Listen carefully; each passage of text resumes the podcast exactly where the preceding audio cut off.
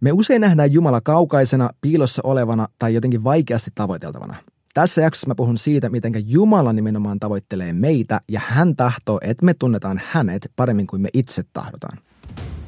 Moikka kaikki, mä oon Samu ja sä oot sydämellisesti tervetullut tähän Samusen sano podcastin jaksoon, eli tutkimusmatkalle syvempään Jumalan tuntemiseen. Sä löydät mun netistä osoitteessa samu.blog ja Instagramissa nimikkeellä hello-samu. Ei sen enempää tähän alkuun, vaan mennään suoraan aiheeseen, eli sinne kuuluisaan asian ytimeen. No heippa rallaa kaikki mussukat taas. Mä tossa äsken rukoilin, että ennen kuin mä aloin äänittää, että jokainen sana, mikä mun suusta tulee, mikä ei ole Jumalasta, että se saa tippua maahan. Mutta jokainen sana, minkä mä sanon, mitä sä nyt kuuntelet – mikä on hänen innoittama, mikä oli hänen idea, niin että se, se saisi tuottaa elämää sussa. Koska Jumalan ääni, se aina tuottaa elämää meissä. Jeesus itse sanoi, että nämä sanat, mitä mä puhun teille, ne on henkeä ja ne on elämää. Ja viime jaksossa me puhuttiinkin siitä, että, että meidän töiden hedelmä tulee vastaan sitä lähdettä, mistä lähtöisin ne tehdään. Tiedätkö, me voidaan tehdä jotenkin hyviä juttuja, mutta jos ne hyvät jutut ei ole juurtuneet – Jumalan tuntemiseen siinä niin alun perin, niin ne ei tule tuottaa hedelmää. Siis siellä voi olla hyviä juttuja, mitä sitten niin satunnaisesti ja vahingonomaisesti seuraa välillä, mutta pääsääntöisesti sä voit tehdä hyviä juttuja ilman, että sä tunnet Jumalaa. Sä voit jopa tehdä hyviä hengellisiä asioita ilman, että sä syvennyt Jeesuksen tuntemiseen. Siksi Jeesus sanoi Matteuksen evankeliumissa, että viimeisinä aikoina tulee tyyppejä, jotka oli silleen, että hei, eikö me tehty tätä ja tota, ihmeitä, profetioita, kaikkea sun nimessä. Ja hän sanoi, että hei, mä en koskaan edes tuntenut teistä. Lähtekää pois. Niin, ja tämä on, on sillä aika ähm, herättelevää tai niinku ravistelevaa tämä ajatus, että kuinka helppoa meidän on alkaa keskittyä siihen, mitä me tehdään ja unohtaa se, että miksi me tehdään. Ja tänään mä haluaisin puhua vähän tuosta, että, että miksi ja kenen puolesta ja, ja myös, että miten me tehdään asioita ja mikä meitä voisi mahdollisesti pidätellä siitä. Mutta ennen kuin mennään siihen, niin mainoskatko tähän alkuun. Muistakaa ne pari pientä juttua, että jos tämä on ollut sulle hyväksi, jos tämä on sulle eduksi tämä podcast, niin linkatkaa oikeasti somessa, koska mä en tykkää itse mainostaa ja laittaa rahaa siihen, että mä promoisin näitä.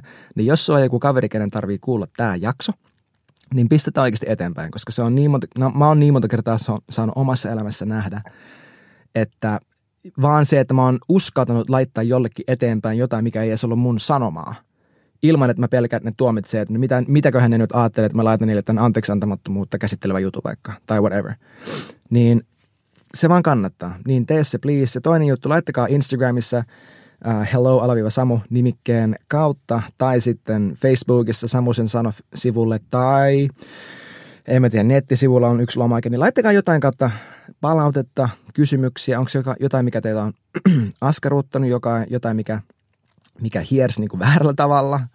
Onko jotain, mikä oli epäselvää? Onko jotain, mistä haluaisitte kuulla lisää? Niin pistäkää ihmeessä koodi tulemaan, mutta mennään nyt siihen, tai palataan siihen, mihin me jäätiin.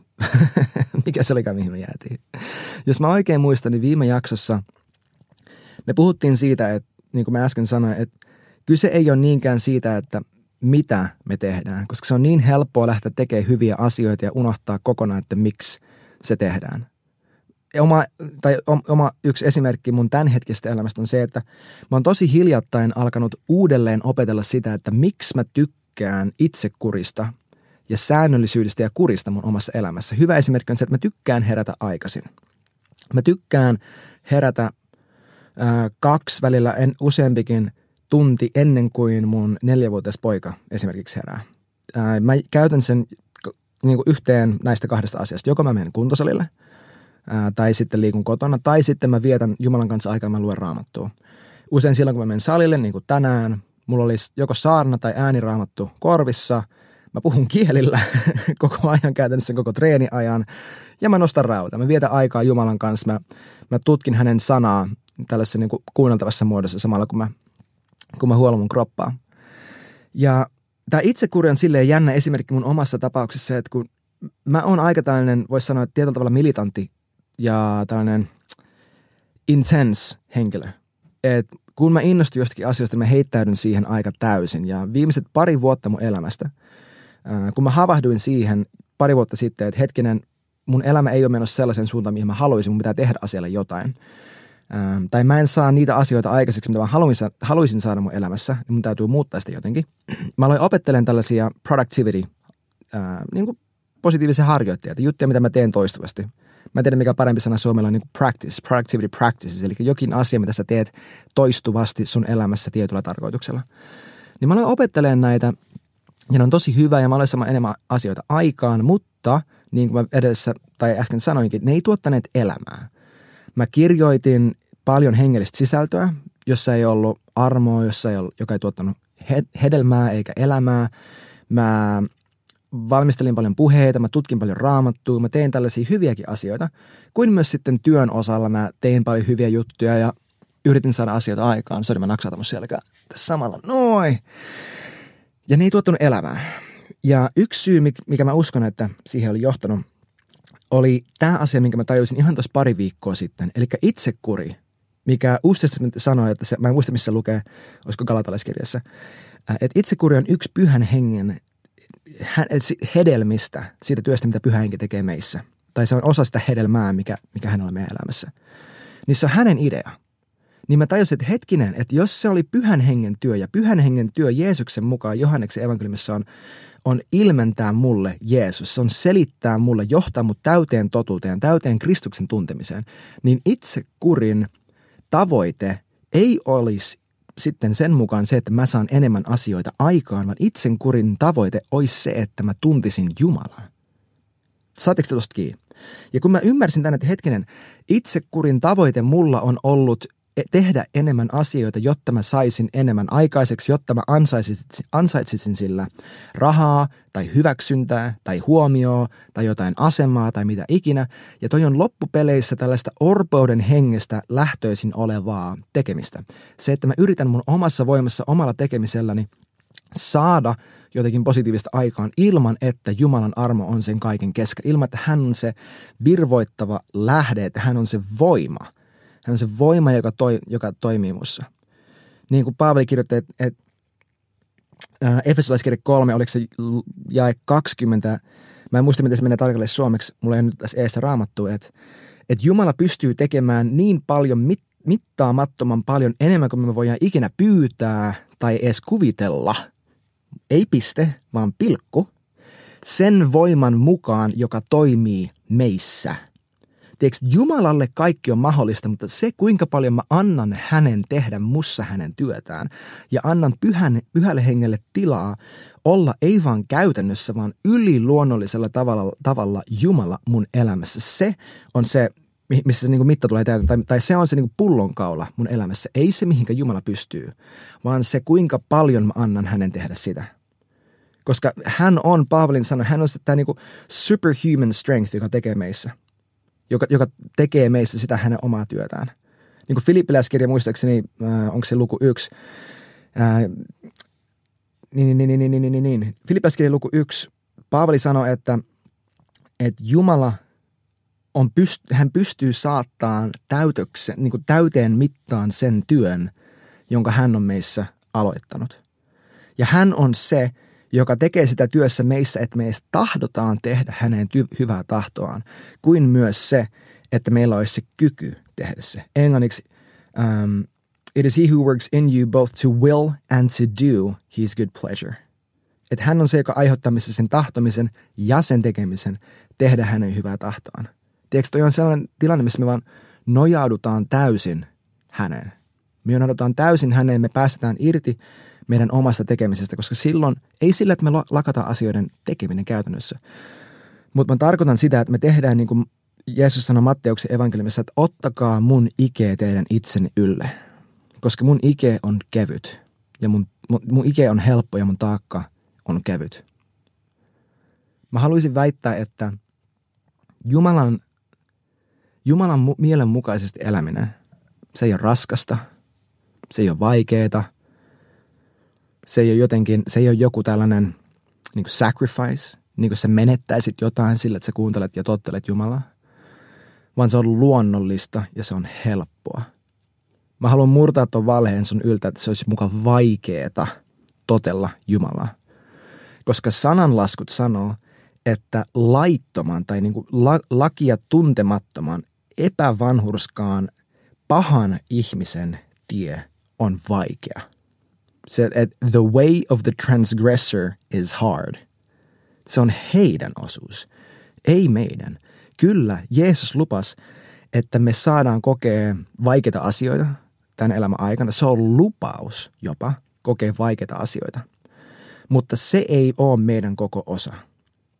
Ja Jumalan totteleminen, ja hän, ei vain totteleminen, vaan hänen mielen mukaisesti eläminen on helppoa, koska rakkaus on aina suurin motivaatio. Ja roomalaiskirja 2.4 sanoo, että se on Jumalan hyvyys, joka vetää meitä parannuksen teko. Ei pelko, koska pelko on tosi, se on rajoittava. Pelko saa sut tekemään vaan se, mitä sun täytyy. Ja vaan sen, mitä on pakko. Mutta rakkaus luo sussa proaktiivisen tilan, missä sä etsit jokaista mahdollista hetkeä ja tapaa tehdä, sillä, niin osoittaa rakkautta takaisin sille rakkaudelle. Ja Jumala on tällainen rakkaus. Jumala, niin kuin mä ennenkin puhunut, että Jumala ei rakasta meitä, jotta hän saisi meidät käyttäytymään rakastavasti. Mutta hän vaan on rakkaus. He was here before we got here. niin kuin Johannes, Johanneksen kirjassa sanan lukee, että, että hän rakasti meitä ensin. Että tämä on se, mistä me tunnetaan rakkaus, että Jumala rakasti meitä ensin antoi itse itsensä meidän puolesta. Tämä on se, miten se menee. Sun ei tarvi ansaita sitä, että Jumala käyttää sua. Sun ei tarvi saada sun omassa voimassa ja kyvyssä aikaan sitä, että sä tuntisit hänet paremmin. Kyllä, sä pystyt valitsemaan asioita sun elämässä ja arjessa just nyt, millä sä käytännössä osoitat itsellesi, että sä priorisoit Jumalan tuntemista yli sen, että onko sä nähnyt viimeisimmän jakson siinä Netflix-sarjassa.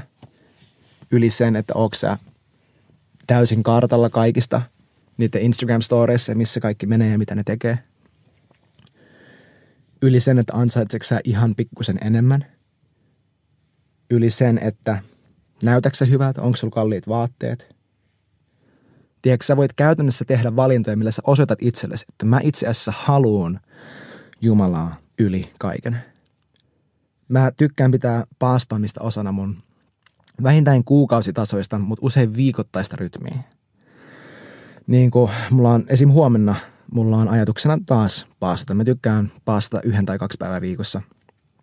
Ja ei siksi, että mä jotenkin nälkälakolla saisin Jumalan tekemään jotain mun puolesta. Mä en oikeastaan koskaan paastoi, jotta mä saisin Jumalan tekemään jotain. Vaan mä paastoon, jotta mun sydämen silmät kääntyisi Jumalaa kohtaan käytännössä. Et, koska silloin kun mä oon paastotilassa, niin mulla on tapana tehdä sille, että aina kun mulla tulee mieli syödä tai mulla tulee nälkä, niin mä sanon joko ääneen tai mielessäni, että Jeesus, mä haluan sua enemmän kuin mä haluan ruokaa. Mä haluan sua enemmän. Ja tolla mä jatkuvasti, mä koulutan itseäni siihen, että hän on ainut asia, mitä mä etsin. Mutta mä oon menneisyydessä, mä oon paastostakin tehnyt sellaisen jutun, millä mä, millä mä suoritan mun omaa uskoa, millä mä yritän ansaita Jumalalta jotain. Sillä, että mä teen tällaisia hyviä hengellisiä asioita. Mä jopa luin joskus sellaisen kirjan, missä opetettiin, että, että paastuminen on se keino, millä me saadaan pyhä voima toimimaan elämässä. No pari vuotta myöhemmin mä sitten päädyin, mä muistaakseni revin ja, mä repin ja polttanut sen kirjan peräti, koska mä oon niin eri mieltä nykyään. Pyhä henki, Jeesus sanoi, että pyhä henki annetaan ilman, niin kuin ilman, että sitä mitataan. Sanotaan mittaamattomasti kerralla kaikki. Toi Johanneksen evankeliumissa muistaakseni luvussa kolme, olisikohan se. Että God gives the spirit without measure. Saatoin muistaa paikan väärin, mutta seuraava mutta menkää jättikää. Niin meidän on niin helppo tehdä tällaisia hyviä juttuja ilman, että me annetaan hänen tehdä sitä työtä meissä. Ilman, että, me, ilman, että hän on se, joka tekee sitä työtä meitä käy, meissä käytännössä. Ilman, että se voima, se Efesolaiskirja 3.20, ilman, että se voima tekee työtä meissä. Että me vaan odotetaan, että Jumala tekisi työtä meidän kautta. Tiedätkö, mä en tiedä, onko kristitty, joka ei haluaisi nähdä niitä rukouksia vastaan, joka ei haluaisi nähdä, että ihmeitä ja merkkejä tapahtuu. Muuta kuin totta kai he, jotka uskovat, että ne on saatanasta. Mutta se on aika hassu, että Jeesuksen aikaan parantuminen oli Jumalasta ja sairaus oli saatanasta, ja monille nykyään parantuminen saatanasta ja sairaus on Jumalasta. Että se on aika kätevästi kääntynyt päälailleen ja kukakohan tuollaisen ajatuksen on syöttänyt? Hmm. No ei mennä siihen. Toi on aihe erikseen. Mut, mut, mut, mut. Mä haluan, mä haluan, että sä oikeasti saat tosta kiinni. Se, että sun oma kyky ei ole mikä määrittelee, kuinka syvälle se Jumalan tuntemisessa pääset. Se ei ole se. Jumala ei ole luonut ketään sitä varten, että he tuntis hänet jotenkin vähemmän. Se vaan ei mene silleen. Vanhan testamentin puolella muistaakseni sananlaskuissa lukee niin, että se on Jumalan kirkkaus piilottaa asia, mutta se on kuninkaiden, eli meidän, kunnia löytää se. Että Jumala ei koskaan, tiedätkö, hän ei piilottele itseään sulta. Curry Blakella on hyvä lainaus, että, että hei mä oon kuullut opetusta tällaista Jumalasta, joka piilottaa itsensä. Mutta jos Jumala olisi halunnut piiloutua, niin hän olisi vain jättä, jättänyt Jeesuksen lähettämättä. Jeesus ei olisi vaan tullut. Jumala lähetti Jeesuksen. Jeesus tuli itse Jumalana meidän keskuuteen siksi, että hän halusi, että me löydetään hänet. Jeesus itse sanoi, että hän tuli, jotta me tunnettaisiin isä, jotta me tunnettaisiin kaikkivaltias Jumala, jotta me, jotta me saataisiin elämä, koska hän on elämä. Ja silloin, kun sä, kun sä päätät sun sydämessä, sun mielessä, että mä haluan tuntea Jeesuksen paremmin, mä haluan tuntea hänet syvemmällä tavalla, niin tiedätkö, Jumala on jo ennen kuin sä teit tuon päätöksen, niin hän on jo jahdannut sua koko ajan. Se ei mene niin päin, että Jumala seisoo jossakin kaukaisuudessa ja sun pitää saada hänet jotenkin kiinni. Siinä tuhlaajapojan vertauksessa Luukka evankeliumissa isä juoksee sitä tuhlaajapoikaa vastaan. Silloin kun hän näki hänet jo kaukana, niin isä lähti juoksemaan häntä vastaan. Ja tiedätkö se ainut syy, miksi isä pystyi näkemään sen tuhlaajapojan jo kaukana, oli se, että hän aktiivisesti katsoi, että milloin se tulee kotiin. Hän ei vaan jäänyt makaamaan ja jotenkin voivottelemaan, että no en mä tiedä tuleeko se koskaan takaisin. Ei vaan se, se tiedätkö, se luo sellaisen kuvan, että, että isä ei se vaan sattumalta sattunut näkeen, että aa hei katpas tuoltahan se tulee, vaan se näki sen jo kaukana ja juoksi, lähti välittömästi juoksen sitä vastaan. Sillä sekuntilla, kun sä käänsit sun sydämen Jumalaa vastaan, hän oli jo siinä. Hän oli ennen sua siinä. Koska hän rakasti sua ensin. Jumala on aina rakastanut sua. Jumala tulee aina rakastamaan sua. Jeesus tuli, jotta sä tuntisit hänet. Ja mikään ei ole muuttunut sen jälkeen. Tiedätkö, se ei mene silleen, että no Jeesus rakasti sua ja kuoli sun puolesta, mutta aina kun sä teet jotain väärin, tai kunnes sä tunnet hänet, niin Jumala silti vihaa sua. Siksi, että kato nyt, kun sä et ole ottanut Jeesusta vastaan, sä et ole ottanut Jeesusta vastaan. Ei vaan jokainen, joka aktiivisesti vastustaa Jumalan työtä heissä, he kärsii siitä. Jumala yrittää vieläkin enemmän saada heidät hänen itsensä puoleensa. Ei Jumala loukkaannut noin helpolla. helpolla. Korintoleski, eka Korintoleskirja 13, kun siinä kuvaillaan rakkautta, niin siis sanotaan, että rakkaus uskoo kaikkea hyvää. Rakkaus aina toivoo. Tiedätkö, Jumala ei eti susta tekosyitä, miksi hän pystyisi hylkään sua. Hän etsii jokaista mahdollista hetkiä, mahdollisuutta, jotta hän voisi rakastaa sua. Ja ei ole mitään paikkaa, mihin sä voisit mennä, missä hän ei jahtaisi sua, mistä sä et löytäisi häntä. Psalmi 139 sanoo, että mihin mä voisin mennä sun henkesi ulottuvilta. Mihin mä voisin paeta sun kasvojes edestä. Jos menisin taivaisiin, sä oot siellä. Jos menisin tuonelaan, sä oot siellä. Jumalan läsnäolo tälläkin sekunnilla ympäröi sut. Tunsit sä Jeesuksen tai en, tai et. Hän on nyt just siinä paikassa, missä sä oot. Olit sä kotona, olit sä autossa, olit sä pyörän sellaisessa, hän on just nyt siellä, missä sä oot. Ja sä et voi paita minnekään Jumalan läsnäolosta. Sä voit kieltää hänet, sä voit sulkea itsesi hänen niin kuin yhteydestä häneen, sä voit olla kuuntelematta häntä, mutta hän on just siinä. Ja hän ei koskaan tule jättämään sua. Jeesus itse sanoi Matteuksen evankeliumin viimeisissä sanoissa, että mä en tuu koskaan jättämään teitä. Että mä tuun olemaan koko aikojen, niin aikojen, ää, aikojen loppuun saakka teidän kanssa. Tiedätkö me rukoillaan tälleen, että siunaa Jeesus ruokamme, ole aina luonamme, aamen. Ei tuossa mitään järkeä. Miksi me pyydetään häntä tekemään jotain, minkä hän itse lupasi, että hän tekee? Jos me ollaan aamen, Uuden testamentin mukaan, oliko se muistaakseni hebrealaiskirjassa, jos me ollaan se aamen siihen, mitä Jumala on jo sanonut, että kaikki, ähm, että jos, okei, okay, mutta jos me ollaan aamen siihen, mitä Jumala on jo sanonut, siihen hänen lupaukseensa, niin me ei, me, se meidän aamen ei ole se, että me vaan kaikuna esitetään joku pyyntö, että me pyydetään sitä, mitä hän jo lupas, vaan Jumala sanoi, että olkoon teillä aina syötäväksi nakkisämpylöitä. Niin me ei, meidän aamen ei ole, hei Jumala, voisitko antaa meille lisää nakkisämpylöitä? Vaan se on kyllä, todellakin, kiitos nakkisämpylöistä. Se on aamen. Aamen kirjaimellisesti tarkoittaa, että olkoon näin. Se on se, mitä se tarkoittaa. Jumala aina etsii yhteyttä sun kanssa. Hän aina etsii yhteyttä sun kanssa. Ei ole mitään, mitä sä oot tehnyt. Ei ole mitään, mitä sä, oot, mitä sä nyt teet. Ei ole missä sä oot elänyt tai nyt elät, mikä voisi pidätellä sut Jumalan tuntemisesta. Ei mitään. Ellet sä anna sen.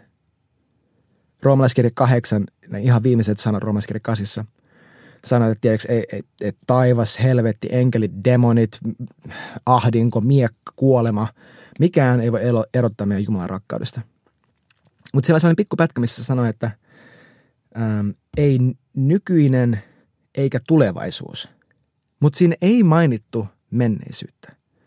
Tiedätkö, sun menneisyys voi pidätellä sua tuntemasta Jumalan, jos sä annat sen tehdä niin että jos sä oot vakuuttunut, että Jumala edelleen pitää jotakin sua vastaan, sä et uskalla lähestyä Jumalaa, joka sä oletat, että tulee tuomitsen sut joka kerta, kun me, sä meet häntä kohti.